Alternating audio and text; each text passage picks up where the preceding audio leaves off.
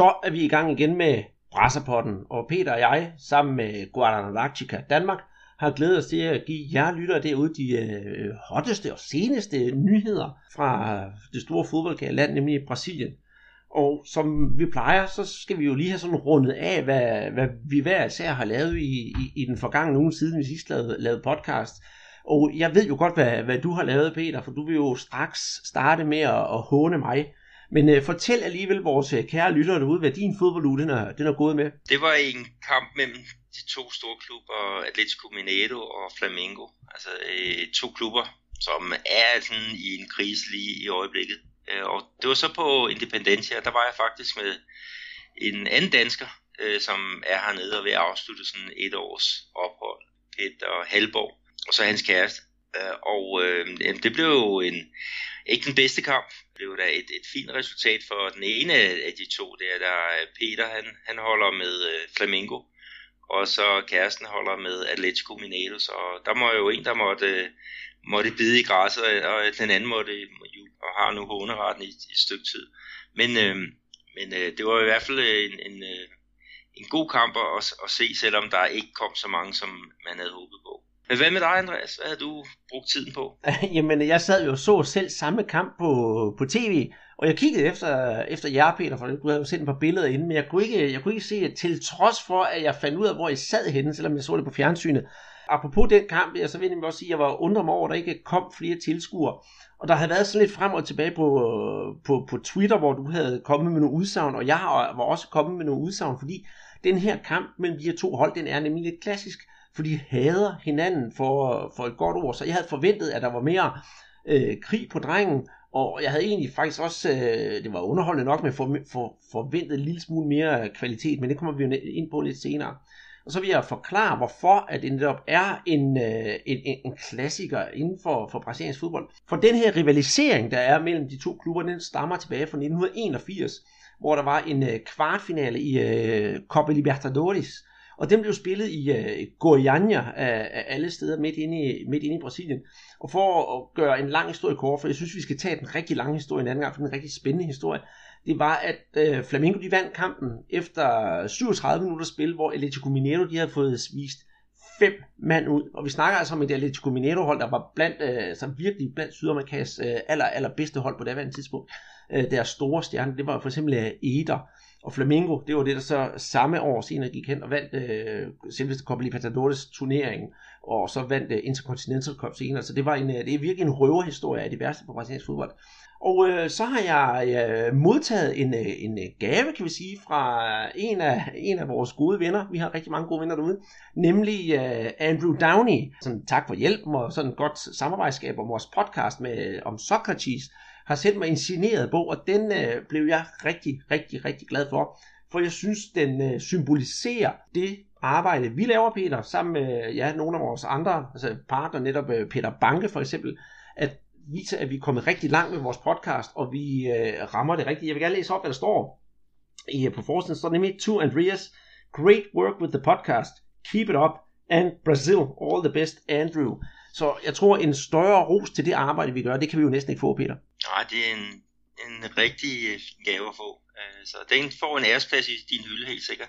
Det kan du tro, den gør. Og skal vi så ikke i den anledning også øh, lige anbefale folk at gå ind og høre den samtale, jeg havde om, med, med Andrew Downey om netop den bog, han har sendt mig. For det er en fan fantastisk bog. Jeg er ikke boganmelder, men, øh, men hvis jeg skal give det sådan af, af de sportsbøger, jeg har læst, og det er nu ikke så gevaldigt mange, men den kommer altså helt op i toppen. Så gå ud og, gå ud og investere den, eller køb den øh, i England.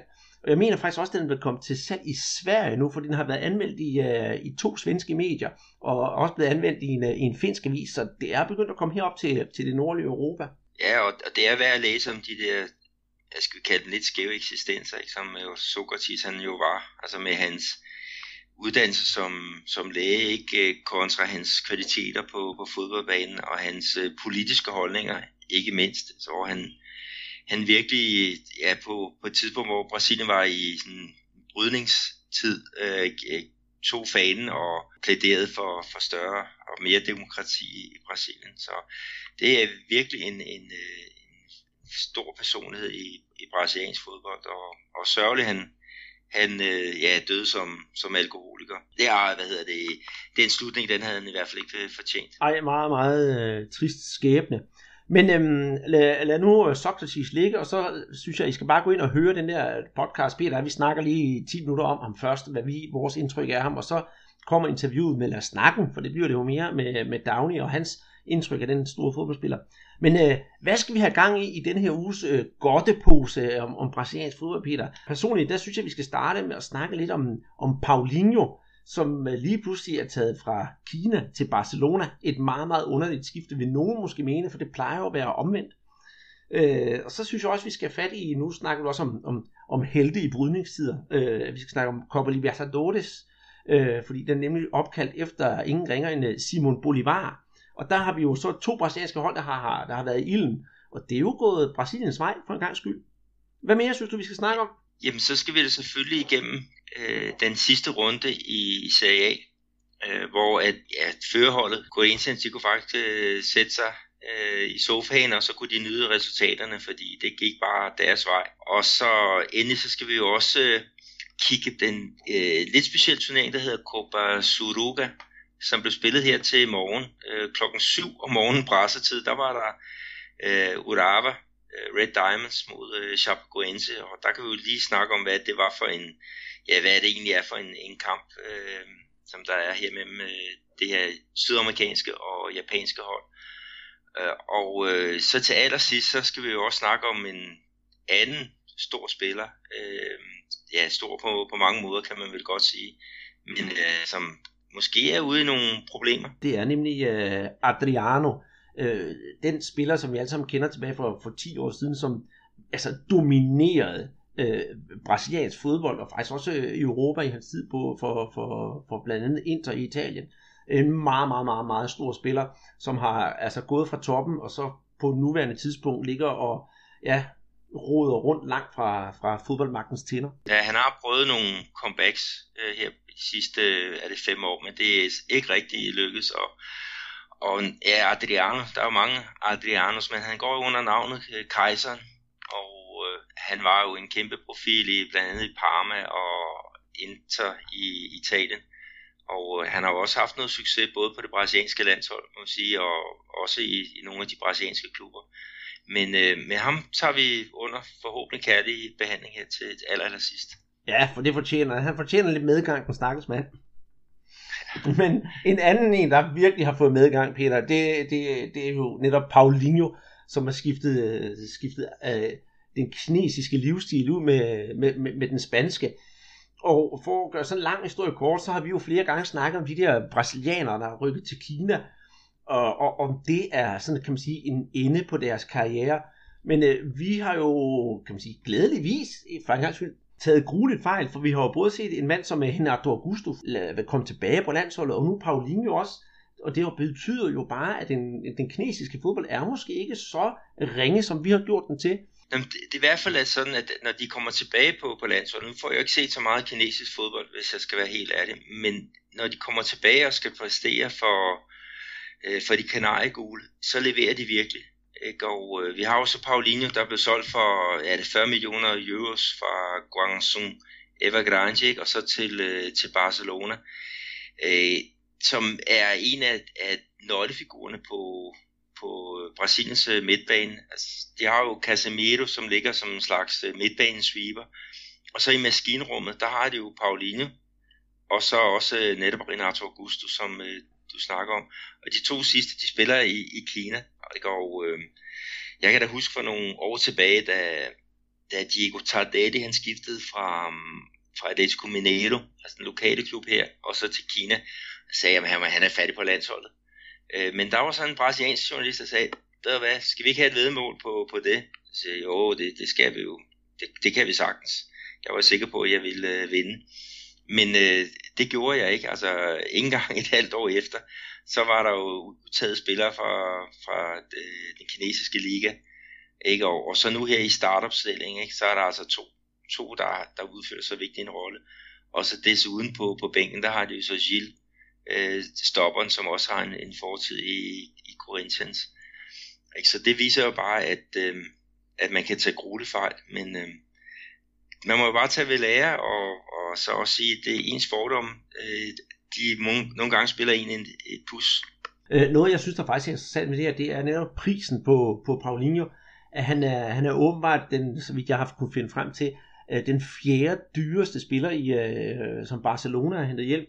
Kun, øh, kun overgået af Luis Suarez, Zlatan og Neymar, og så ligger han vist nogenlunde lige med David Villa og Mark Overmars. Det betyder jo, at en del af Barcelona henter ham hjem for sådan et øh, kæmpe beløb, og selvfølgelig, de har nok også fået rimelig skæppet kassen efter salget af Neymar. Men øh, sender det et signal til, til kinesisk fodbold om, at øh, man synes, at de gør godt arbejde, tror du?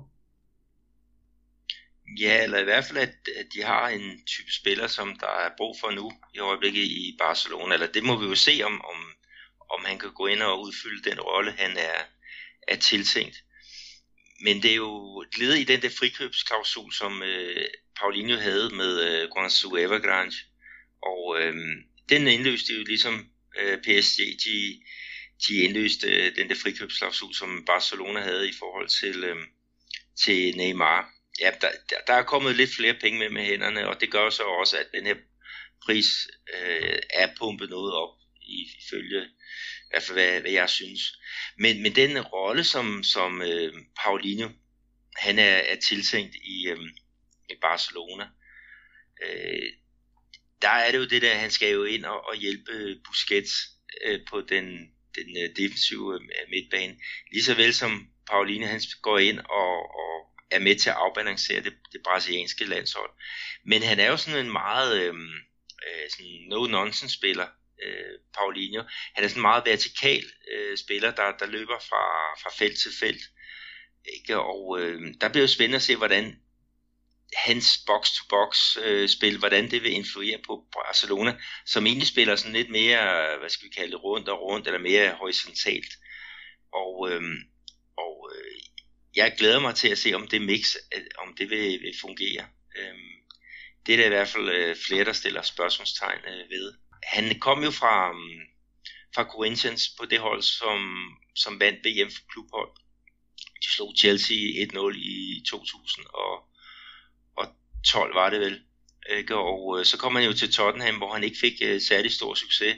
Så kom turen til, til Kina, men så hans aktioner for det brasilianske landshold, altså det har været med til at bringe, bringe ham på banen igen, ikke? og der var blandt andet en kamp øh, her i VM-kvalden, hvor han scorede øh, tre mål. Og det er jo sådan uhørt for en, en, en midtbanespiller, ikke? men han har simpelthen bare det der drev, som i hvert fald Titi har formået at, at gøre rigtig god brug af på det brasilianske landshold.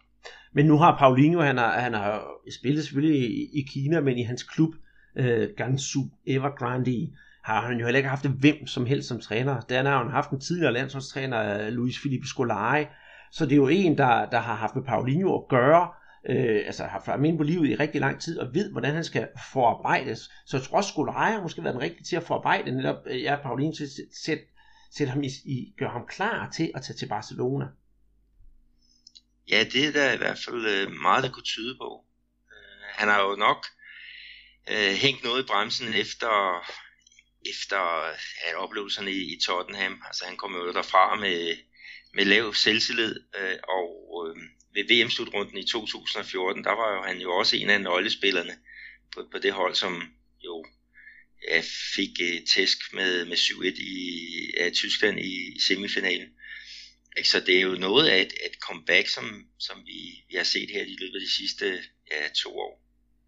Ja, helt bestemt. Men øhm, tror du, han vil, øh, øh altså, hvad, hvad, hvad tror du, han, han vil ende som i, i, i Barcelona? Bliver han et, et kæmpestort idol, eller bliver han bare den der fantastiske midtbaneslider, som gør sit arbejde? Ja, han starter i hvert fald i kraftig modvind, fordi der er mange Barcelona-fans, som simpelthen ikke kan forstå dels prisen, og dels også hans, hans øh, type.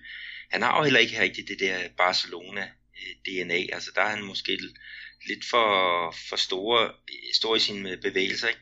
Men, men øh, øh, hernede, der har man blandt andet gjort meget ud af, at øh, Barcelona har, havde kontaktet fodboldforbundet i Brasilien for at høre lidt om ham. Og der havde de så fortalt, at hvis de vil have en spiller, der ligesom kan bryde de der øh, linjer øh, i øh, sådan fremadrettet, altså det der med at stikke frem i, i hullerne og være med til at afslutte eller liste med frem og så fungere som en, en slags bande omkring feltet, så er Paulinho, Paulinho den, øh, den rette.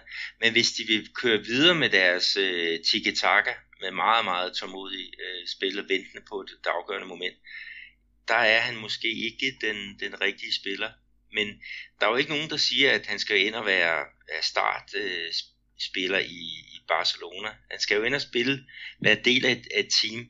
Og, øh, og Barcelona, de har jo nogle andre typer, de kan sætte ind, hvis de skal være lidt mere, øh, hvad skal vi kalde det, tålmodige i deres spil. Ikke? Og så har de jo Pauline, som, som er rigtig god, når der skal spilles, øh, hvad er det, kontrafasen. Det vi ser med Brasilien i øjeblikket landsholdet, det er, at de spiller jo både possession, men de er jo så sandelig også øh, rigtig dygtige på, på deres omstilling. Ikke? Jeg kommer også til at tænke lidt på det her med, at, at, at hvis Barcelona nu, nu henter øh, øh, Coutinho i, i Liverpool, om de så egentlig ikke har et hold, som er, er sådan rimeligt øh, konkurrencedygtigt, øh, både til at, at udfordre Real Madrid, ikke både i ligaen, men også Champions League. Helt, helt bestemt, men jeg glæder mig virkelig til at se, øh, hvad, hvad han kan gøre for, for Barcelona. Og jeg tror, jeg tror også, at Paulinho er motiveret for, for at vise omverdenen og, og de der skeptikere, der nu må være derude, at øh, jeg skal nok øh, lukke munden på dem alle sammen. Og så kan det jo også godt være, at øh, nu der bliver afdæmpet den der situation med, at han i, han i Kina, han havde jo brudt loven i Kina på et tidspunkt, og var vist ude et par kampe, fordi han ved et, ved et fejltagelse var blevet, blevet fotograferet sammen med en, en kinesisk pornostjerne, og det må fodboldspillere altså ikke. Og den øh, bøvl og det ballade, det slipper han jo nok også for ved at komme til Barcelona. Ja, det kan jo være et godt motiv til at, at skifte græsgang. Jeg glæder mig i hvert fald til at se ham på, på Barcelona, og øh, altså, jeg håber selvfølgelig, at han kan være med til at, ja, altså, at bort, bortvise dem øh, skeptikerne. Jeg, jeg håber, han kommer til at gøre et rigtig stort, stort stykke arbejde, men, men ligesom alle andre, så er jeg også en lille smule skeptisk. Det er du vel også?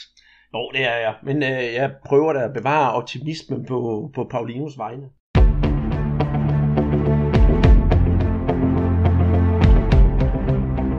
Hvad siger du til, vi øh, kigger nærmere på Copa Libertadores? Det, er jo, det har været en stor uge. Det har det været. Altså sidst da vi pottede, måtte vi jo sige farvel til to af de store hold. Palmeiras og Atletico Mineiro, som, som røg ud til, til nogle på papiret mindre hold. Øh, Barcelona fra Ecuador og så Yoshi Wilstermann. Mens øh, Grêmio, de gik så videre. Men så havde vi jo så torsdag, der havde vi så øh, tre brasilianske hold igennem, ikke? Og, og hvordan gik det med dem? Altså det første, den første, jeg har her på mit papir, det er Santos, der hjemme mødte Atletico Paranaense. Og Santos, de leverede faktisk noget af en, en, en rigtig, rigtig, rigtig flot præstation, og vandt 1-0 på et mål inden for det sidste kvarter af, af Bruno. Det første kamp, den endte 3-2 til, til Santos, og det ender jo så med, at øh, det samlede resultat er 4-2 og Santos de kan være stolte af sig selv, og så være klar til at gå videre til, til kvartfinalen, hvor de faktisk skal møde ja, Barcelona. Ja, så har vi jo Botafogo, som spillede mod øh, National fra, fra Uruguay, og øh, det blev en, en, en sejr på, på 2-0, og de havde vundet den første kamp i øh, Montevideo med 1-0, så, så samlet 3-0. Det, der overraskede mig meget i den her kamp, det var, at at øh, Botafogo de var faktisk foran 2-0 efter 5 minutter. Mål af Ping Pong ikke ham fra, fra Midtjylland, hvis man kan huske ham. Og, ikke? og så Bruno Silva i ja, deres maratonmand. Øh, han, han scorede så også et, et mål. Men, men noget, der, der var i hvert fald også fedt at, at se, det var, at, at der var så mange folk, der mødte op på, på Nilsson Santos. Altså, det var over 40.000 øh, tilskuere. Ikke? Og det var ja, det er rekord øh, i år på, på den her arena. Men øh, det er jo Copa Libertadores, og det er jo Brasilien mod øh, Uruguay, og, og det kunne man jo godt se i, i slutningen af kampen. Fra det 89. 20 minutter frem til det 94. 20 minutter, der disker dommerne altså op med fire røde kort. Øh, tre til, øh, hvad hedder det, um, tre til Klub Nacional og et enkelt et til, til Botafogo. Det er over, så det er ud over i kampen, så bliver der altså også øh, lange otte gule kort ud over disken i løbet løbet af det her opgør. Så det er jo øh, på godt og ondt klassisk Copa Libertadores. Øh, som sagt, Botafogo vinder, men, men, men det bliver sådan mere, mere onde i sulet over for hinanden. Begge hold, der er nok mest dem fra, fra, fra Uruguay, ikke også?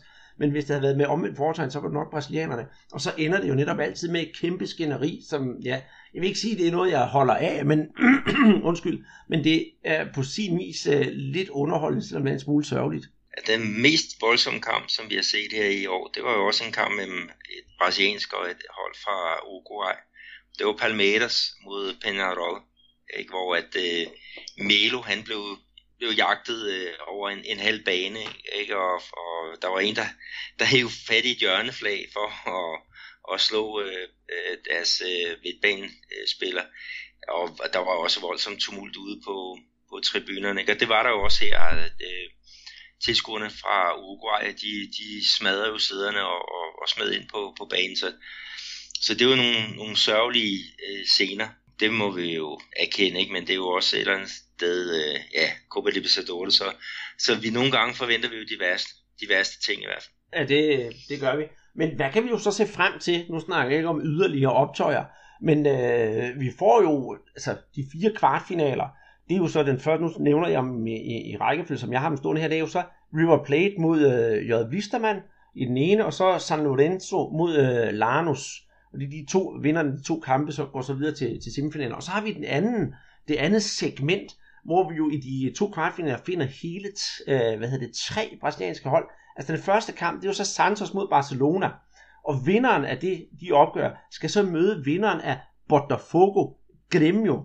Og ja, nu har jeg altså ikke set River Plate ret meget i den her turnering, men hvis jeg ser det med brasilianske briller, så synes jeg faktisk, at Botafogo Gremio, det er for at bruge sådan et udtærsket, øh, udtærsket floskel, så er det øh, den moralske finale, vi har gang i der. For Botafogo, dem havde, ja, jeg havde sgu egentlig ikke rigtig regnet med dem, hvis jeg skal være helt ærlig, for de har været virkelig på overarbejde på alle parametre med hjemlige turneringer, også det her kvalifikationsræs til Copa Libertadores, hvor de slår det ene store hold ud efter det andet. Og så er de alligevel nået nu til, til en kvartfinale mod et, øh, ja, i ligaen rigtig, rigtig godt spillende Gremio. Også i, øh, i Copa Libertadores med nye træner, øh, Portalupi, som har, ja, han har snart været der et stykke tid, men har fået det der Gremio-hold op på et øh, hidtil uset godt niveau. Ja, og så med en Luang på, øh, der styrer offensiven. Altså han er jo den, der, der svinger dirigentstokken, øh, når det går, går frem af banen. Og han er jo så også udtaget her til øh, Chichis øh, landshold, som skal i gang her i, i slutningen af måneden, spille øh, VM-kvalifikationskampe. Men, men i forhold til øh, den finale, som jeg håber på, ikke, så er det River Plate mod, øh, mod Cremio. Det synes jeg er mm, nok de to hold, der har spillet mest attraktivt i, i den her turnering.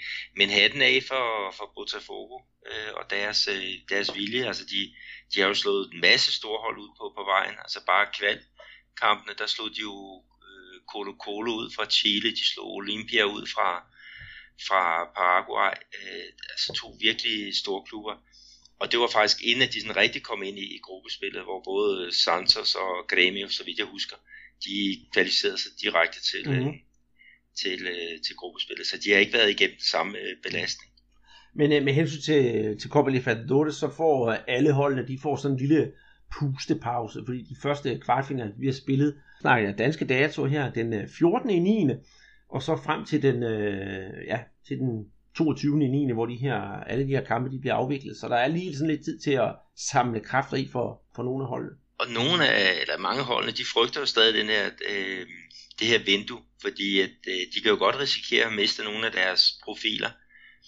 Øh, blandt andet Luang, som er, ja, er, der er i hvert fald et tilbud på 20 millioner euro øh, for, på Spartak Moskva, som, som ligger der, ikke? Og ja, for, forlader han holdet nu, så bliver deres chancer for at vinde Libertadores øh, meget, meget mindre. Ikke? Og, og således må der også være i, i nogle af de andre klubber. Så lad os da krydse fingre for, at der ikke kommer de, de helt store afgange, og vi kan få en, en god sportslig afslutning på en, en rigtig, rigtig spændende turnering. Mm-hmm. Og øh, nu når vi snakker om Copa Libertadores, så skal vi jo selvfølgelig over til ligaen her lige om lidt.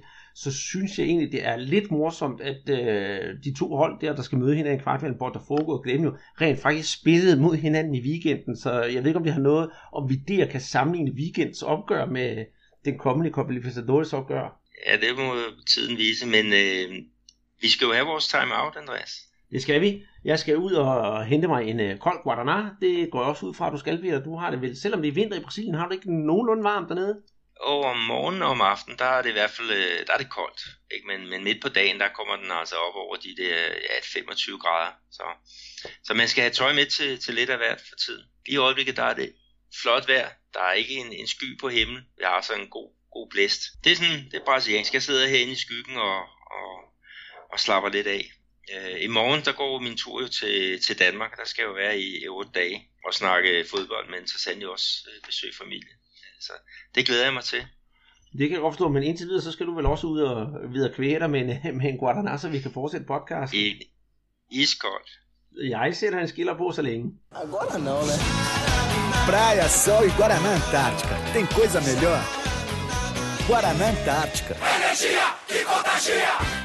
Så er vi klar, og vi har tanket op med begge to med, med Guadana. Og i den sammenhæng, der må jeg jo sige, Peter, øh, vi fik jo et fantastisk billede fra vores øh, vinder af konkurrencen, der var 10 rammer. Guadana givet af vores sponsor, nemlig Anja, som øh, var så glad, da hun, øh, da hun kom hjem fra arbejde og så, der stod sådan en kvartpalle med sodavand i, i indkørslen.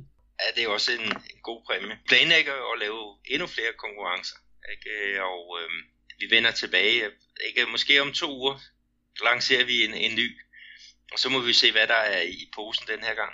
Ja, det kunne være, det kunne være rigtig spændende. Vi, vi pusler med lidt af hvert, skal vi sige. Så, så det kan være, ja, jeg kan jo ikke sige noget nu, men det kan altså netop både være nogle drikkevarer, eller nogle øh, øh, artikler af en eller anden slags. Og, og du har været sådan lidt på jagt nede i, i Brasilien, for eksempel du kunne finde et eller andet interessant at tage med hjem, og det glæder jeg mig også til at se, hvad du har, du har fundet. Men ja, lad det nu ligge, til vi får sat ny konkurrence op. Indtil videre, så skal vi jo kigge på Serie A. Topholdet Corinthians, de sad altså over, så de kunne sidde og spise popcorn hjemme i sofaen, og så se deres øh, nærmeste forfølger Gremio, ja, faktisk sætte point til. Det var jo sådan lidt trist, at øh, vi ikke kunne få nogen forfølger til at komme nærmere topholdet.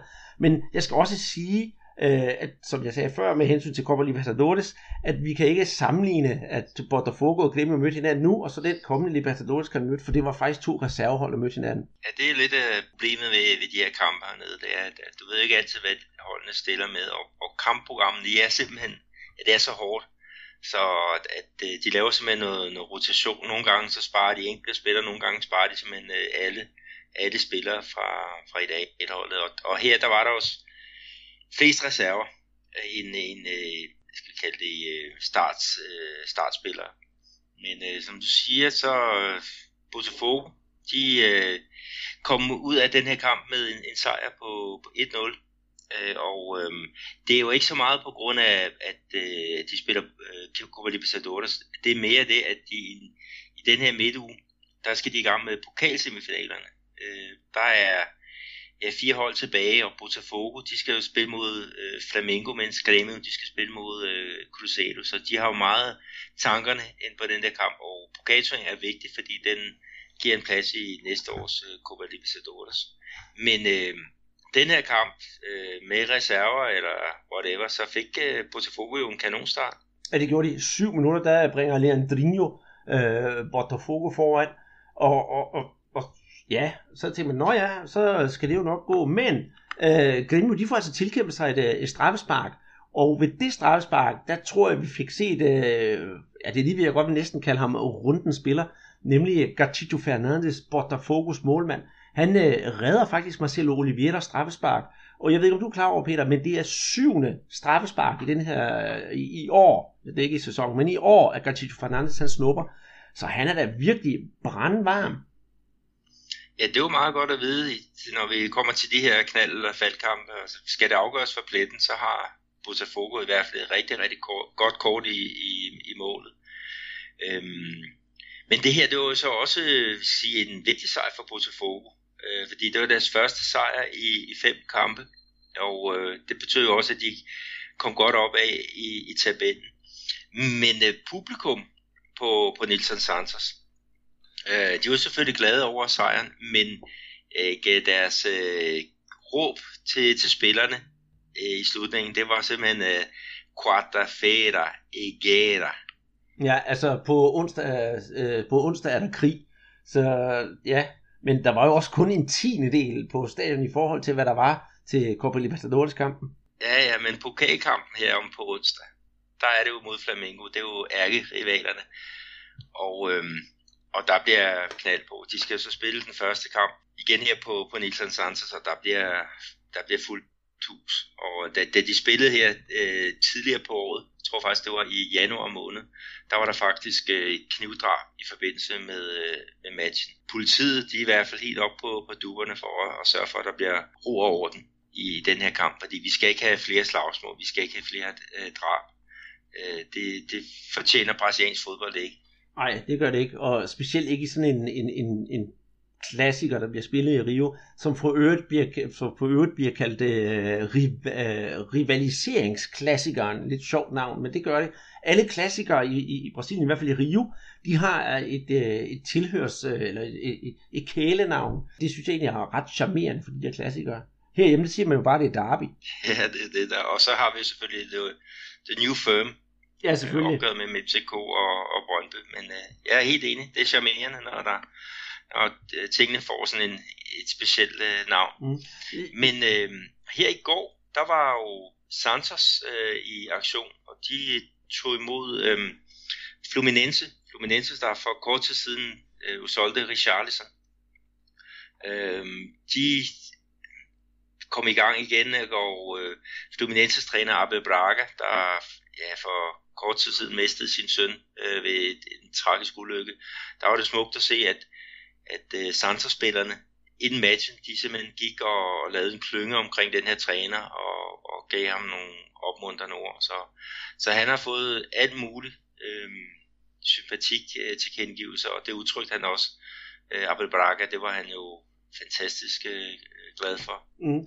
Jamen det var jo sikkert også øh, kampens højdepunkt, det med, med Abel Braga.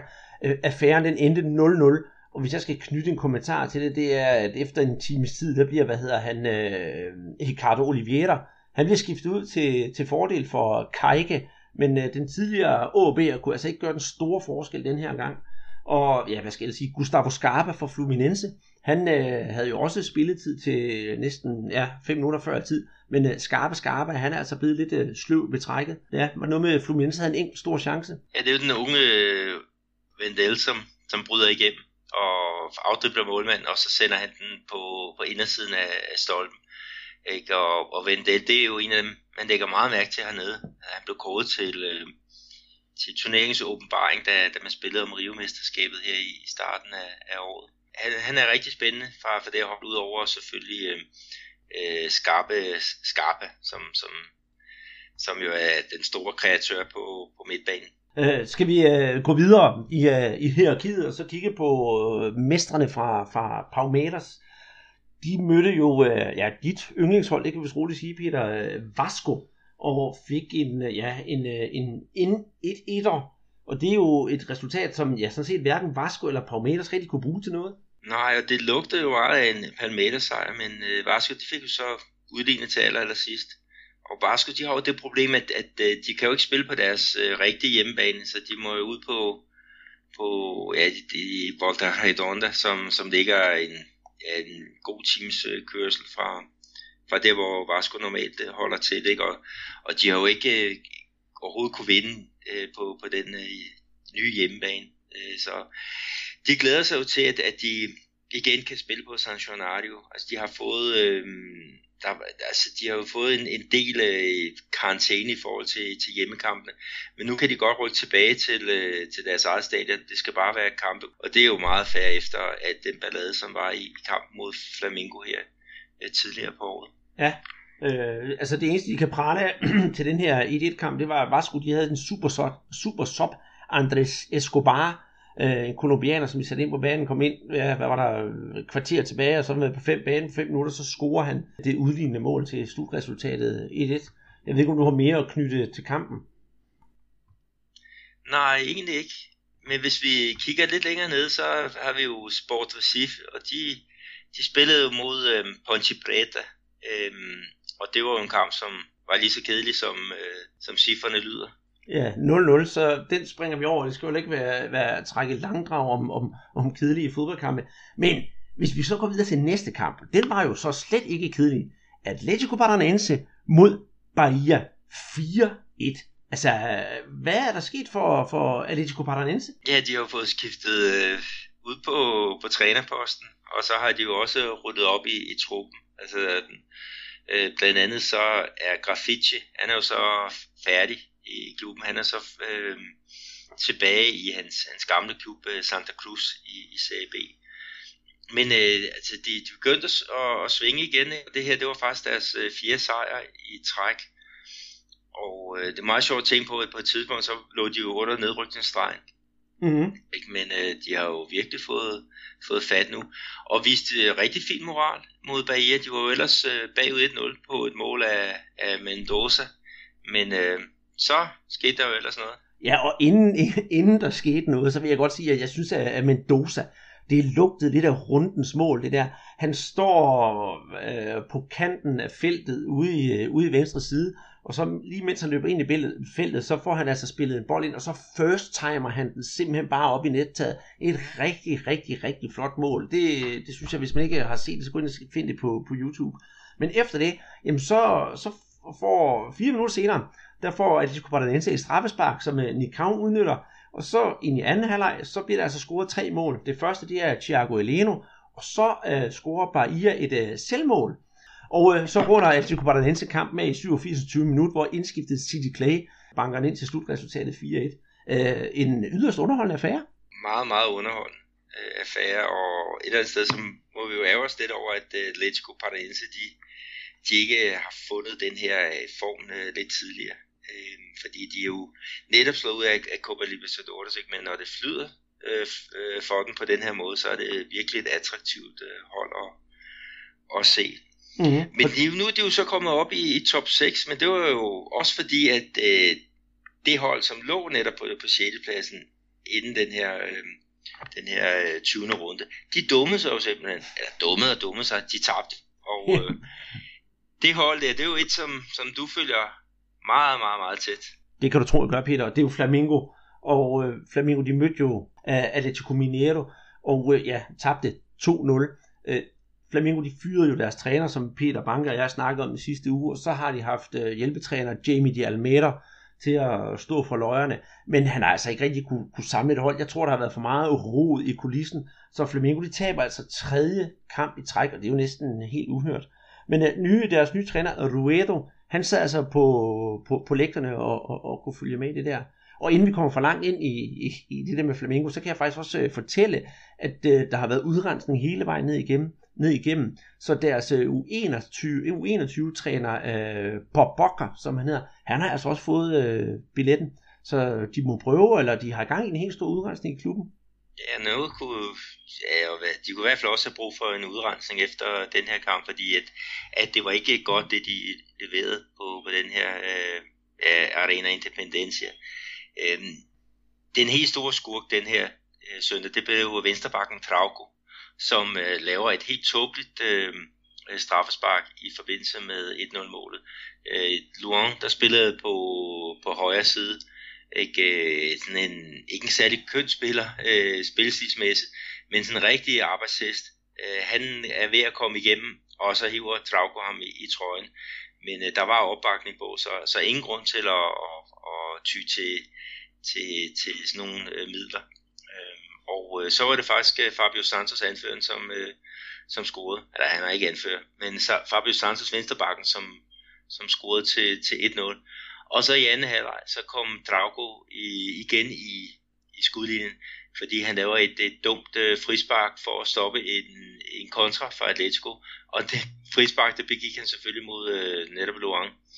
Og øh, det kostede altså et, øh, et and, øh, sit andet gule kort, ikke? og det betød, at, at øh, Atletico de kunne spille en mand i overtal den sidste, ja, jeg tror faktisk det er den sidste øh, halve time. Og kort tid efter, jamen så, så lukker Atletico faktisk øh, matchen.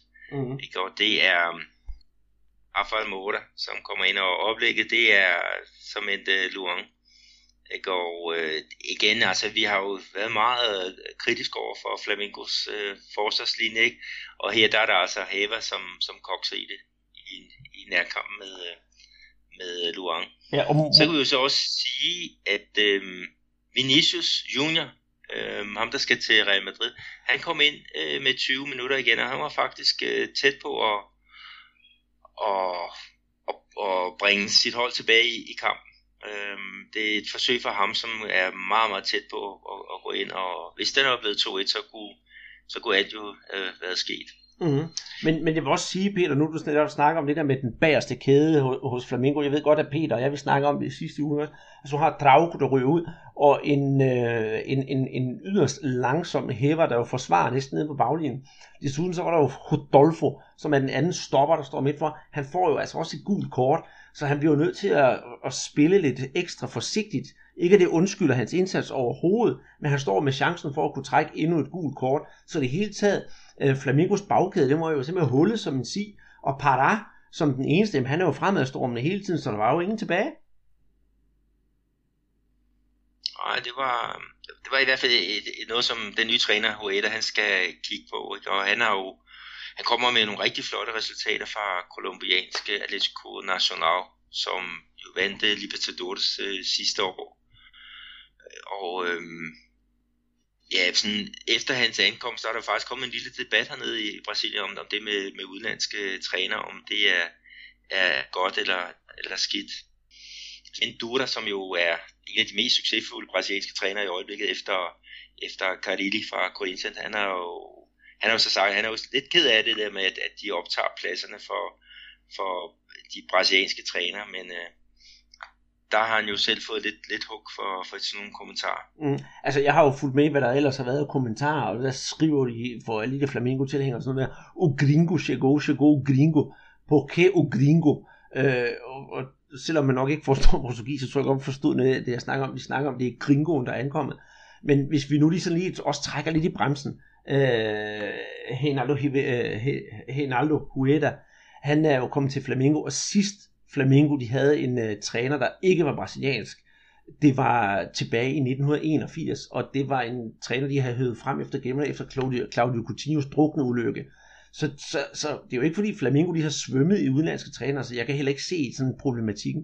Nej, og, og i forhold til øh, udenlandske trænere og udenlandske spillere, øh, hvordan kan man som brasiliansk træner kritisere, at der kommer udenlandske trænere ind, når man selv har ja, Øh, 5-6 udlandske spillere på, på sit hold? Det, det synes jeg også er lidt problematisk. Og Jay Ventura, som, som er en fornuftig person, han har også været ude i medierne i, i dag her og, og trække lidt i igen. Altså, ja, han er blevet lidt misforstået. Ikke? Og øh, det var nok et... Øh, en klog reaktion af, af den, øh, den unge træner. Mm, og vi har jo også set, at nogle af de her træner har jo gjort det øh, relativt godt. Nu ved jeg godt, så nu bruger jeg nemlig ordet relativt, for vi har jo set i São Paulo, hvordan øh, El Padron Bowser han fik dem ret så langt frem i, i Copa Libertadores. Og netop som sagt, øh, Henrik Huerta, han er jo altså ikke her, her hvem som helst. Han var jo blandt andet med til at få Honduras med til øh, VM i fodbold tilbage i øh, 2010, hvilket har jo faktisk gjort, at han har dobbelt statsborgerskab, både øh, kolumbiansk og honduransk. Ja, det er jo sådan en ekstra bonus. Ja. Øhm, men det er jo også, altså, når vi kigger på det, så var det Corinthians, som øh, er det mest succesfulde hold. De havde jo også fanger ham nu efter Hueda op til den her øh, sæsonstart. Øh, men han sagde øh, pænt nej tak, og så gjorde de så det, at de forfremmede øh, assistenten øh, Carilli, og øh, det må man sige, det er jo gået øh, rigtig, rigtig fint. Jeg har jo faktisk en lille historie også fra Arena Independencia, fordi jeg, jo, jeg var afsted med, med Peter og så hans, hans kæreste, og øh, hun var jo så klædt i en AGF-trøje, som øh, han havde haft med til det. Og så havde Peter, han havde som endt hævet en, øh, en trøje på fra et øh, anden divisionshold i den lokale São Paulo-række. Øh, og øh, det var lige før han ikke kom ind. Hun må godt komme ind med sin øh, AGF-trøje. Det var nok fordi, de troede, det var et volleyballhold. Ikke? Men øh, han måtte forklare, hvad det nu var for et hold, og der var sådan en, en af de overordnede, der skulle ind og, og godkende. Fordi det, det ser man altså ikke øh, særlig vældigt på. Hvis man tager en fodboldtrøje på, øh, så skal det være hjemmeholds, fordi ellers så kan man måske skabe nogle, nogle forkerte følelser der på, øh, på tribunen. Jamen det er jo, det er jo heller ikke øh, usædvanligt, for eksempel heller ikke her i Europa, det er for eksempel bare tage til Hamburg, Peter, Så hvis du skal stå på Nordtribunen for eksempel, så må du heller ikke have andet fodboldtøj på end øh, HSV-trøje. Og hvis man er fodboldturist og skal en tur til, øh, til Rio, det, jeg har set det ved selvsyn, når du tager ind og besøger Flamingo, så står der et stort skilt, hvor der står, at du skal være velkommen i klubben, og der er altså dresscode. Du må ikke have fodboldtrøjer på fra andre fodboldklubber end Flamingo. Landsholdstrøjer, det er okay, så jeg må godt komme ind i en dansk landsholdstrøje, men hvis jeg nu havde, nu er jeg jo som sagt OB'er, hvis jeg havde min OB-trøje på og kom ind og skulle ind i Flamingo, så blev jeg altså også bortvist ved indgangen. Og det er jo bare til klubben, hvor der er museum og, og shops og sådan noget. Så der er altså ingen, ingen undskyldning. Og da jeg var dernede sidst, så var der to, øh, jeg tror de var hollænder, de blev altså afvist ved indgangen og sagde, I har altså de forkerte tøj på, I må ikke komme ind. Ja, der, der, der synes jeg, at det er en syg holdning at, at have. Altså det, jeg ved godt, at, at øh, en fodboldtrøje fra et andet hold, det kan være med til at skabe nogle negative øh, vibrationer. Men øh, i og med, at du ikke kan tage din egen øh, trøje på, den som du har lyst til, og det kan også godt være, at man bare har taget den på sådan lidt øh, ubetænksom, så er det jo faktisk bøllerne, der går ind og, og bestemmer, hvad det er, man må have på, altså øh, dresscode. Og hvis du nu tager en eller anden trøje på, som ikke har noget som helst at gøre med, øh, øh, med, med nogle af de to klubber, der, der spiller, så kan jeg ikke øh, se noget problem. Øh, jeg kan da huske, da, øh, da jeg så Amerika mod, øh, det var Botafogo, det var i en, en kamp i, i Serie B, øh, der havde øh, Atletico-fans, de havde faktisk en River Plate-trøje på, og det var fordi, at River Plate, det argentinske hold, de havde slået øh, Crusade ud af Copa Libertadores, så det må du altså godt have på. Og det er jo der, hvor det hele bliver sådan en gang, gang, øh, gang roderi. Så, så hvis man har lyst til at tage en fodboldtrøje på, så synes jeg, man skal, man skal have lov til at, at gøre det, uden at der kommer en eller anden over MC øh, overordnet og siger, det må du ikke have med, det er et hold fra den næstbedste række i São Paulo. Den har ikke noget at gøre på det her stadion. Tror du ikke, det er bare for, for øh, altså nu ved jeg ikke lige med det der øh, kamp øh, i, i, i men, men jeg tror for, for Flamingos vedkommende, så har man bare sagt, jamen hvad, der skal ikke være nogen grænsetilfælde, så det her det er bare enten eller, altså hvis der kommer en med en Ajax Amsterdam trøje, det er der nok ikke nogen i Flamingo, der, der reagerer synderligt på, men, men hvor går grænsen så hen, at lige pludselig så kommer der en, ja netop i en, i, i en Vasco-trøje, eller en, der kommer faktisk måske for at provokere, så har, så har man så bare gjort det sit bum, færdig. Ja, men det er jo også, altså hvis du provokerer, så er det jo også, også det helt afhænger af, hvordan det bliver, bliver taget op. Og hvis der kommer en i en Vasco-trøje ind og ser det der museum i, i Flamingo, jamen så du er fodboldinteresseret, du er velkommen. Men, men sådan er holdningen ikke, og jeg synes, det er en, en syg holdning, at man ikke øh, ligesom siger, okay, du har interesse for den her klub, du er meget, meget velkommen øh, til at se, hvad vi, vi har. Du må selvfølgelig ikke brænde noget af det af, og du må, øh, du må ikke stå og synge uh, øh, øh slagsange, men øh, den der trøje, du har på, den, øh, du er i hvert fald velkommen til at komme ind. Øh, I stedet for, at det bliver sådan en, en syg måde at, at, at, kigge på, på tingene. Men det kan jo være, at jeg er lidt for, for naiv, men øh, jeg, jeg synes, at i og med, at man har gjort det her, så har man jo også ligesom lavet øh, banditterne øh, vinde. Det, jamen, det, det er måske rigtigt nok. Nu for eksempel inde på, på San Januario, der kan man jo komme ind og se deres store pokalrum. Og, hvis, og der har, det har jeg faktisk været inde og se.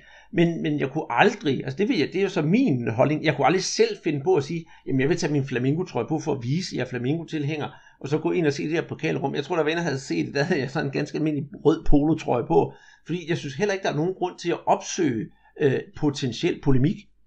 Nej, nej, og det var sikkert også et, øh, et klogt øh, valg, som, som du gjorde øh, der, men øh, jeg, kan ikke, øh, jeg kan ikke se, hvordan man til en, på, jeg skal kalde det et fredeligt øh, museumsvisit, øh, bliver klantet for, om du har den forkerte fodboldtrøje på. Nej, det er, det er rigtigt, men altså, det er jo, jeg skulle til at sige, du bor jo dernede, du kender jo Brasilien, og, og, og deres holdninger til fodbold, den er jo nok, øh, den er ikke, er ikke nok, det er den, det er jo meget, meget stærkere, og tilhørsforholdene til klubberne, de er jo meget, meget stærkere end herhjemme. Nu ved jeg godt, at øh, det kan godt være rave uklar med nogen nu, når, når jeg siger, jamen det kan godt være, at der er sådan det der hadforhold mellem FC København og Brøndby, men jeg tør ved med, at hadforholdet mellem Cruzeiro og Atletico Mineiro, det er 10 gange større, end det er mellem øh, FCK og Brøndby. Så derfor har folk måske nemmere følelserne sidde på, sidde på ydersiden af tøjet, end man måske har i Brøndby FCK. Jamen, det, det har du da ret i. Øh, hvis du kigger ned i Porto Alegre, der er det mest, ja det ondeste derby, det er jo mellem Grêmio og Internacional. Og alligevel i forbindelse med, med de to hold, de møder hinanden, så har de jo sådan nogle mix zones, altså hvor et kærestepar, hvor den ene holder med det ene hold, og den anden hold holder med andet hold, de kan gå ind med hver, hver deres trøje, og de kan holde i hånd, uden at øh, der er nogle, nogle problemer. Sådan noget der, det kan, jeg, det kan jeg rigtig, rigtig godt lide. Og det synes jeg, vi skulle have noget mere øh, af, og det synes jeg, der skulle være nogle større incitamenter til at få, få sådan nogle mix zones øh, øh, hvad hedder det, gennemført. Præcis, og så det her mantra, som øh, jeg elsker helt vildt meget, netop det der med, Hevai sin inimigo jamais, altså ja, vi er rivaler, rivaler men ikke fjender. Ja, det, det er rigtigt. Øh, det er så rigtigt sagt, som, som, øh, som du nu ført af nu, ja. Mm. Nå, Peter, vi er altså kommet ud på, på et sidespor, og vi er jo sådan set kun nået til, til nummer 8 i ligaen. Skal vi øh, hurtigt videre, inden det bliver sådan en, uh, en af de sædvanlige, uh, rigtig, rigtig lange podcast, som vi elsker at lave? Ja, ja, men nummer 8, det er jo Botafogo, dem har vi jo allerede haft. Men nummer 9, det er Cruzeiro, og de var jo i, i kamp mod en anden stor klub, São Paulo. Og da vi snakkede sidste gang, der, der vi, at det her, det kunne ganske vil blive en meget, meget underholdende kamp, og det blev det jo. Ja, nu nævnte jeg jo før uh, Atletico Paranaense Bahia, som er måske den mest underholdende kamp, men så har jeg jo ligesom glemt den her. Det er nemlig San Paulo Cruzeiro, hvor uh, São Paulo de endelig, altså de henter sgu tre point igen, og hvem er hovedpersonen? Det er jo Hernanes. Uh, øh, han er virkelig blevet skudt for San Paulo, og vi snakkede om, at det var ham, der skulle redde klubben, og jeg tror, med det, der skete i den her kamp, altså 3-2, så er han da godt på vej. Ja, han laver jo to mål, og så lægger han så også op til Abel uh, øh, Leders øh, hovedstødsmål. Det er så et hjørnespark, øh, som han, han lægger ind. Men det var jo en kamp med ja, meget vending. Uh, Cruzeiro de kunne have kommet foran ved deres angriber Sasa, men han brændte faktisk et straffespark, uh, men ramte stolpen. Og øh, øh, så kom der jo målet der til Hernandez 1-0, og så fik uh, Cruzeiro ventet til 2-1 uh, ved to mål af, af Sasa. Ja, inden for 5 minutter. Ja, det var uh, vildt uh, underholdende. Og så kommer de der uh, to mål, uh, hvor det sidste det faldt med, med, med små 10 minutter igen på straffe. Et meget uh, tvivlsomt straffespark, ikke, som Hernandez han så sætter ind. Og uh, efter kampen, der var Cruzeiros træner, Manu Menezes, han var også ude med riven i forhold til, til dommer. Mm. Og vi skal sige, at øh, det kan godt være, at São Paulo de er inde i, kan man sige, sæsonens krise, eller, eller, eller årets krise, og ligger rodet rundt nede, nede i bunden. Men det er tilskuerne altså åbenbart ligeglade med. For anden hjemmekamp i træk, der blev der altså sat publikumsrekord på Morumbi med over 56.000 mennesker. Så jeg skal da love for, at øh, det der med krisetider, det, øh, det tager man ikke så højtidligt hos fansene. Tværtimod, man bakker op om holdet. Jamen, det er jo også det mange gange, men øh, at, at skal, det burde være holdningen hos, hos fansene, i stedet for nogle af dem, jeg snakker med her i byen. De siger, at de vil ikke ind på stadion, fordi at øh, øh, hvis, hvis der er udsigt til, at deres hold taber, så vil han, han eller hun ikke ind og, og blive ydmyget. Men, men det gælder til sådan ikke i, i São Paulo. Øh, fedt, at de, de bakker op om, om deres øh, mandskab. Mm-hmm. Og, og skal vi så lige sådan noget så rundt São Paulo af, når vi snakker om sejren her, det bragte dem altså faktisk øh, lige præcis over stregen. Ja, det, det gjorde det. Og øh, dem, der, der dumpede ned under stregen, det var så Chapecoense, som, som jo ligesom øh, Corinthians sad over i, i den her øh, runde. Så øh, det var et rigtig vigtigt øh, resultat for, for São Paulo, og, og den måde, som øh, sejren kommer ind på, det er jo også noget, der må give noget, noget selvtillid fremadrettet. Mm-hmm. Hvis vi så hvis vi kigger på de der hold nede i bunden, fordi øh, fra, fra, fra 11. pladsen og så ned til, til 16. pladsen, der har vi jo nærmest nævnt alle de hold, de har spillet mod dem, der har ligget, ligget ovenover. Men det interessante i bunden, det er jo faktisk, at øh, Atletico Goianense, de hentede en 1-0 sejr over, over Curitiba. Ikke fordi det betyder noget for, for stillingen, fordi de ligger stadigvæk øh, fuldstændig isoleret i bunden. Men lidt interessant, at de, de rent faktisk hentede tre point på, på hjemmebanen. Ja, så over Curitiba, som havde to sejre i, i træk. Øhm, det var et vigtigt resultat for, for holdet for, for Goiás. Og så var der jo også en, en for mig overraskende, overraskende resultat. Det var Victoria, som taber hjemme 1-0 til Avaí. Øh, de har jo muligheden for at komme foran ved øh, Nielsen, som øh, i tidens morgen blev kaldt for den nye Neymar. Men han brænder et straffespark ved, ved stillingen 0-0. Og så Junior Dutra, han, han bringer så de tre point til øh, Christian Edvards hold i, i anden halvleg. Øh, så så de, de nærmer sig i hvert fald øh, øh, nedrykningsstregen øh, af Avaí. Mm-hmm. Og med, med det skal vi så øh, gennemgå, øh, gennemgå ligaen. Nu har vi jo reklameret så meget med, at øh, Corinthians de ligger nummer et. Skal vi så ikke starte fra bunden for en gang skyld? Jo, lad os gøre det så. Og der er det jo Chapecoense, øh, som ligger fjerde sidst med 22 øh, point efter 19 kampe. Øh, og så har vi jo Avaí, der ligger tredje sidst med 21 point. Victoria med 19, og så i bunden, der ligger Atletico Goianiense med, med 15, så de har et, et lille hul. Men altså alle hold, undtagen Chapecoense, de har spillet øh, 20 kampe. Og toppen? Jeps, der finder vi jo øh, oversiderne, Corinthians, med 47 point efter 19 kampe, stadigvæk ubesejret. Og på andenpladsen, der har vi øh, Gremio med 39 point, selvfølgelig efter 20 kampe, og så har vi Santos med 36 point, Palmeiras med 33 point, og så Sport Recife lidt overraskende med 29 point, sammen med Atletico Paranaense, og Flamengo på 7. pladsen med 29 point. Det er så bare det, at øh, Flamengo de har tabt en kamp mere, eller hvordan nu er, de har, de har en mindre vunden kamp end Atletico Paranaense, derfor ligger Atletico Paranaense på, på, på 6. pladsen. Ja, så skal vi måske lige have med, at de fire øverste, de kvalificerer sig direkte til Copa Libertadores, men nummer 5 og 6, de skal ud i, i sådan nogle kvalkamp, eller det som Nando Botafogo var, var her i år. Men øh, topscore-listen? Skal vi ikke bare tage de fire første for en gang skyld, for det, så kan vi bare blive ved ved. Øh, på førstepladsen, der har vi altså Jo fra Corinthians med 11 mål. Der er ikke rykket meget der. Så har vi Enrique Dorado fra Fluminense med 10 mål. Og øh, Luca fra Ponte med 10 mål, og så på fjerdepladsen André fra Sport Recife med 9 mål. Jeps, men skal vi så ikke øh, gå videre i, i teksten? Og øh, det er også således, at øh, Corinthians og Chapecoense, de sad jo over her, og det var fordi øh, Chapecoense, de er på langfart.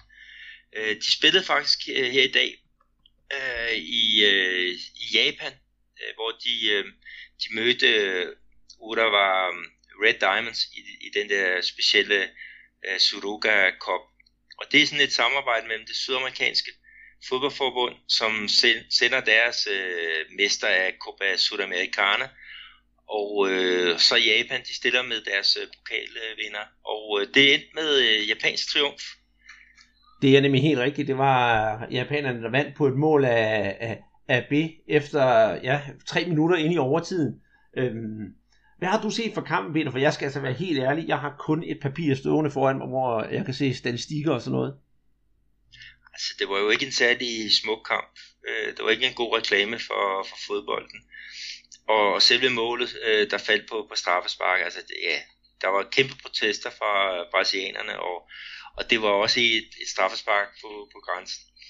Men det tog i hvert fald små 10 minutter, før at, at sparket blev, blev eksekveret. Øh, så det var en, en lidt ærgerlig øh, måde, at, øh, at øh, den her finale den, øh, den endte. Men ellers så må vi sige, at Chapecoense, de har jo været på, på den her rundtur, og ja, en vild øh, 10 dage øh, har det jo været.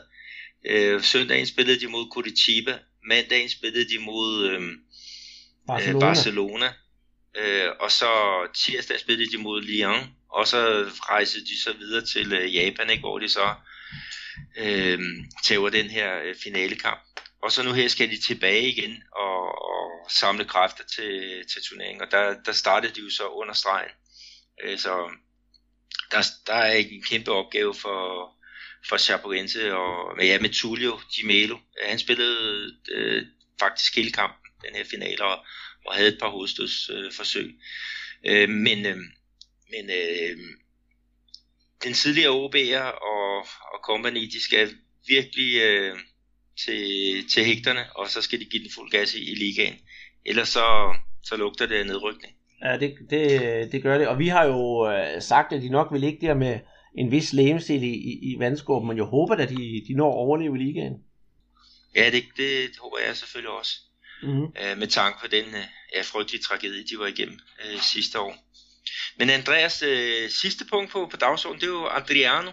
Øh, ja. Fordi at, øh, du gjorde opmærksom på, at han havde været fremme i medierne. Øh, han havde lagt nogle, nogle videoer op, og øh, altså hvorfor, hvorfor øh, er han begyndt at, at røre på sig, øh, den ja, nu pensionerede øh, bomber? Ja, altså først og fremmest, så, så synes jeg, det var lidt underligt, fordi Adriano har her på det sidste, øh, med undtagelse en gang i december, gået sådan lidt under, under radaren. I december, der var han tilbage øh, ved, ved Inter, og optræde til en eller anden kamp, hvor han fik overragt en trøje og blev hyldet, fordi han er jo altså, altså de meritter, han har begået sig i sin, sin, sin aktive fodboldkarriere, der, der har folk jo bestemt ikke glemt ham. Men øh, her i, i, i, slutningen af ugen i weekenden, der var han øh, på, hvad tror jeg, jeg kan ikke huske, hvor det var, jeg så det hen på et eller andet øh, medium, det var YouTube eller Facebook eller et eller andet sted, hvor, hvor han bliver øh, snakker til en, der filmer ham på en telefon i det der Novo Cruzeiro, det der slumkvarter, hvor han er oprindeligt derfra, hvor han sådan lidt begrædende fortæller om, om, ja, ikke sådan, hvad han har begået i sin karriere, men hvorfor han måske har truffet de valg, han har, han har truffet, og han vil helst ikke have, at folk skal dømme ham, som, øh, jamen, som måske mange for, for, for eksempel har dømt øh, Kudi, hvad hedder ikke Corinthians, men hvad hedder han, øh, Garhinsha, og øh, at, at det eneste sted, hvor han har virkelig fundet ud af at kunne leve sit liv og har de rigtige venner, også forkerte med, i, med set med andre briller, det er altså der i, i Villa Cruzeiro og hans familie. Øh, noget af familien bor der stadigvæk, og hans øh, far, som ikke lever længere, det har han åbenbart et eller andet, øh, jeg ved ikke om han har kompleks med hensyn til sin far, som ikke lever længere, men det er en mand, han selvfølgelig ser rigtig, rigtig meget op til. Og han var meget grødkval, da han stod og fortalte det der, og til sidst sagde han så, ja, jeg ved godt, at I kalder mig O Emperador, altså kejser noget, mais eu não sou um imperador, jeg er ingen kejser, jeg vil bare være mig selv. Og så siger det, var, det, var, det var sådan lidt underlig udmelding, han kommer med, fordi han har kørt lidt livet på, på første klasse, og der har altid været smil og glade dage, og han har været set sammen med sige, de forkerte mennesker, nogle øhm, narkobaroner, som han er, han er gode venner med, der er også et meget kendt billede af ham, hvor han står med en, øh, jeg tror det er forgyldt AK-47, og han har altså været impliceret så meget med de her narkovenner, at øh, der har været sådan lidt en, øh, en, øh, der har ikke været, der er en, der er en retssag under opsejling, om hvorvidt han har været involveret i noget narkohandel, eller ikke i noget narkohandel. Det kulminerede så med, var det i, øh, i går, tror jeg faktisk, der kom endnu en video med Adriano, der sidder i en sofa, og forklare øh, sådan lidt den, den samme melodi, som han gjorde før. Men efter, du har også set videoen, Peter, han virker tydeligt påvirket, om det er øh, er et eller andet i hvert fald, om det er øh, alkohol eller andre stoffer. Det, det, skal, det er til at være usagt, og han snakker om, øh, øh, om øh, en, en dame, der hedder Adriana, øh, som han øh, åbenbart har blevet fotograferet sammen med på en øh, natklub, at han ikke rigtig har noget med hende at gøre, det har ikke noget med retssagen at gøre. Og jeg skal sige, at øh, hende der Adriana har en stilling inden for det brasilianske retsvæsen, hvor hun øh, altså åbenbart har mulighed for at påvirke den øh, retssag, der, der skal være under opsejling øh, om Adriana.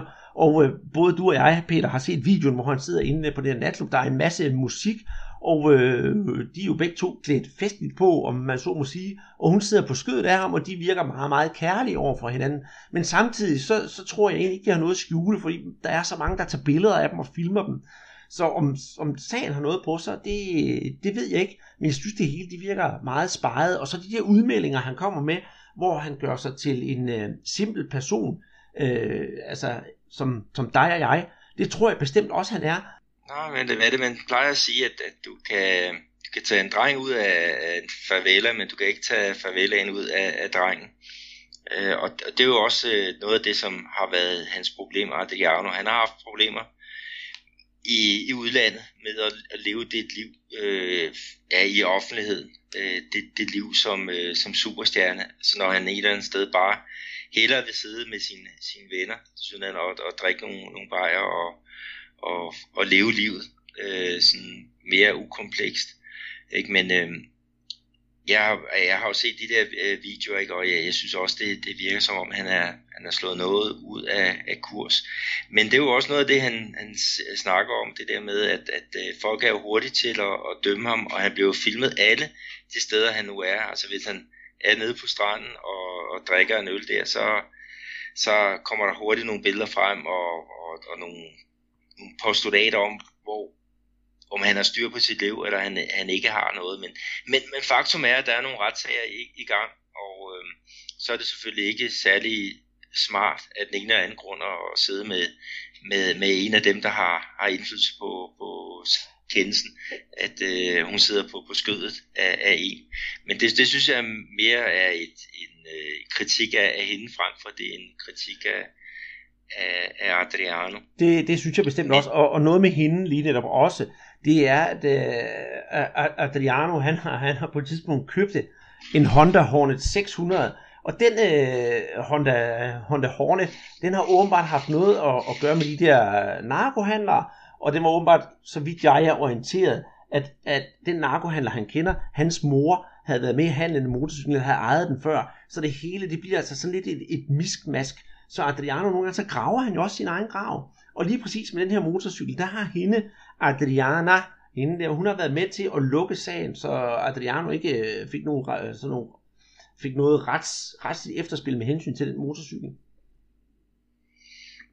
Nej, det, det er i hvert fald en meget øh, sparet affære, men hvis vi kigger lidt på Adriano og husker ham for, for hans øh, fodboldkarriere, så jeg har jo øh, ja, masser af, af, af gode, gode ting på, på hukommelsen med ham, da han spillede i, ja, var det først Parma, ikke? og så kom han til, øh, til Inter, men så sagde han jo også på det brasilianske landshold. Øh, jeg var nede og se Confederations Cup i 2005 i, i Tyskland, ikke? hvor med de fire fantastiske op foran øh, Rubinho, Adriano, øh, øh Kaká og, og Ronaldinho. Øh, øh, Ronaldo, han var jo sendt på, på ferie, eller også var han skadet, jeg kan ikke lige huske det. Men, men øh, der blev han så topscorer med, med fem mål, ikke? og de vinder 4-1 over Argentina i finalen på, på to mål af, af Kajseren og to mål af, af Ronaldinho. Ikke? Og øh, så var der jo også øh, Copa America øh, i, i 2004, hvor han blev kåret til den, den øh, bedste spiller. Og der stillede Brasilien et eller andet sted med et reservehold. Ikke? Men øh, at det er, når han sparkede simpelthen øh, øh, titlen til, øh, til Brasilien.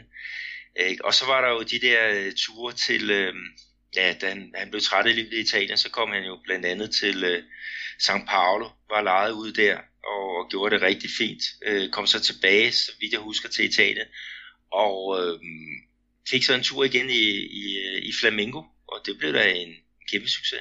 Ja, jeg retter dig lige, fordi efter São Paulo, der kom han til Flamengo, og der hentede han jo, øh, var han med til at hente et øh, brasiliansk mesterskab for klubben, så derfor har øh, flamingisterne, øh, og så sådan som jeg, vi har jo ikke glemt Adriano, og mange af os har haft håb om, at han måske kunne vende tilbage til fodbolden, men nu er han altså blevet 35, men, men, men ja, virkelig har, har, har haft et stort impact på de klubber, han har, han har spillet for.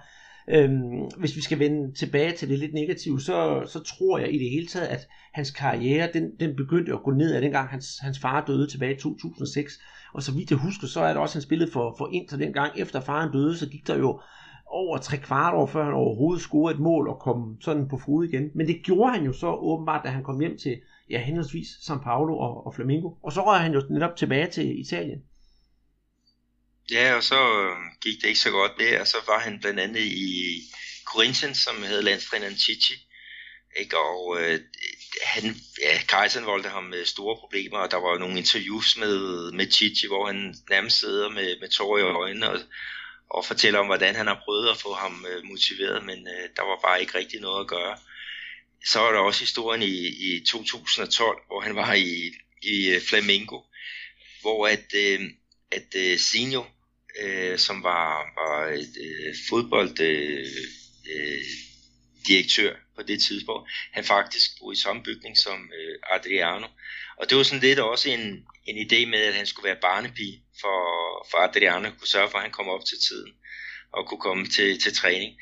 Men øh, det, det gik simpelthen øh, bare ikke, og det endte så, at, øh, at kontrakten blev, blev annulleret. Og det er jo den så også blevet senere hen. Han kom til Atletico Paranaense og lavede et rigtig vigtigt mål for, for dem. Jeg tror, han spillede fire kampe og scorede et mål. Ikke? Og øh, det, det gjorde, at klubben kom videre i Copa Libertadores. Ikke? Og, og så har vi jo øh, turen til, til USA, hvor han blev legnet op som den helt store held i, jeg tror det var Miami. Men øh, to kampe og et mål, så kunne han ikke øh, holde øh, fokus øh, længere. Det endte med, at, at igen at kontrakten den blev, øh, blev ophævet. Så, så han er fattig som, som fodboldspiller, og øh, må da håbe, han ikke er, er fattig som, som menneske, og han kan, kan finde den, den ro og stabilitet, ikke? Og, og leve et, et, et godt øh, liv uden, uden øh, ja, narkohandel og, og ja, det der, der ikke er, er lovligt. Mm-hmm. Og det, det håber jeg også. Jeg synes, vi skal i hvert fald huske ham, fordi altså 48 kampe på det brasilianske landshold og 27 mål, så det er jo ikke, øh, det er jo ikke et mål, han har manglet. Og så kan jeg da fortælle en, en sådan lidt sjov historie, fordi da han kommer tilbage til, til Flamengo og er med til at vinde det mesterskab i, i 2009, så der spiller han jo sammen med Petkovic og op i, op i angrebet. Men øh, da Petkovic han så, så stopper, så i 2010, så bliver Flamingos angreb, det består af Adriano Kejseren, og, øh, eller Imperiador, og øh, Wagner Love. Ved du, hvad man kaldte den angrebsduo? Ah, det var nok øh, noget med noget, noget bar. Nej, det var det faktisk ikke. Det var O Imperio do Amor, altså. ah, okay. altså, Wagner Love, og så, ja, Imperador, så det var kærlighedsimperiet. Ja, ja, men øh, der har jo også været gang i, i de forskellige barer rundt omkring i, i forbindelse med, med de to på, på samme hold. Ikke? Men øh, Wagner Love, han er, er også ved at komme lidt i, igen i, i medierne, og jeg, jeg tror faktisk, han er ved at stoppe sin, sin karriere og overveje, hvad han skal lave øh, frem, fremover, og øh, han skal i hvert fald ikke øh, søge eksemplet hos øh, Adriano. Nej, men det kan måske være, at de, de besøger hinanden. Han er, Wagner Love er jo for også blevet 33 år, så ja, hans øh, karriere synger jo nok også øh, på sidste vers. Og med det kan vi jo på bedste Master Fatman vis sende noget love ud til alle her vores lyttere. Øhm, så fik vi jo rundet, hvad vi havde planlagt her i podcasten, Peter. Og jeg synes, vi fik øh, kommet godt rundt om sagerne.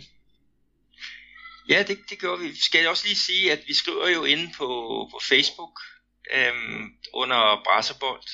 Øh, der kan man jo gå ind og, og, og læse om øh, blandt andet Richarlison. Ikke? Og øhm, ja, vi har jo flere andre øh, spændende ting liggende derinde. Og så har vi jo også vores øh, Twitter, som, øh, ja, som vi, vi opdaterer, eller kommer med beskeder øh, på sådan undervejs. Og ellers, Ja, så kan man jo skrive til os på øh, brasserbold.dk. Det vil altså sige, at vi rent faktisk også har en hjemmeside, men den er altså ikke op at køre, fordi så meget tid har Peter og jeg altså slet ikke til at, øh, til at holde alle medier opdateret. Men der skal være velkommen til at, at skrive til os. Og så husk, iTunes, der vil vi så gerne have, at I lige går ind og giver os en, øh, en anmeldelse og nogle stjerner derinde, fordi det vil jo så hjælpe os så gevaldigt meget mere, som jeg siger, at vi kan komme til at spise øh, kirsebær med de store op i toppen af danske sportspodcasts. Så mange tak for den her gang, siger ja, Andreas Knudsen her i Danmark. Og, øh, Peter Arnholdt, Bella Horizonte, men øh, vi ses jo snart til en kold Guadana under danske himmelstrøg. Det gør vi, om ikke andet så til en uh, podcast næste uge. Ha' en rigtig god uge derude. Agora não, né? Praia, sol e Guaraná Antártica. Tem coisa melhor? Guaraná Antártica. Energia que contagia.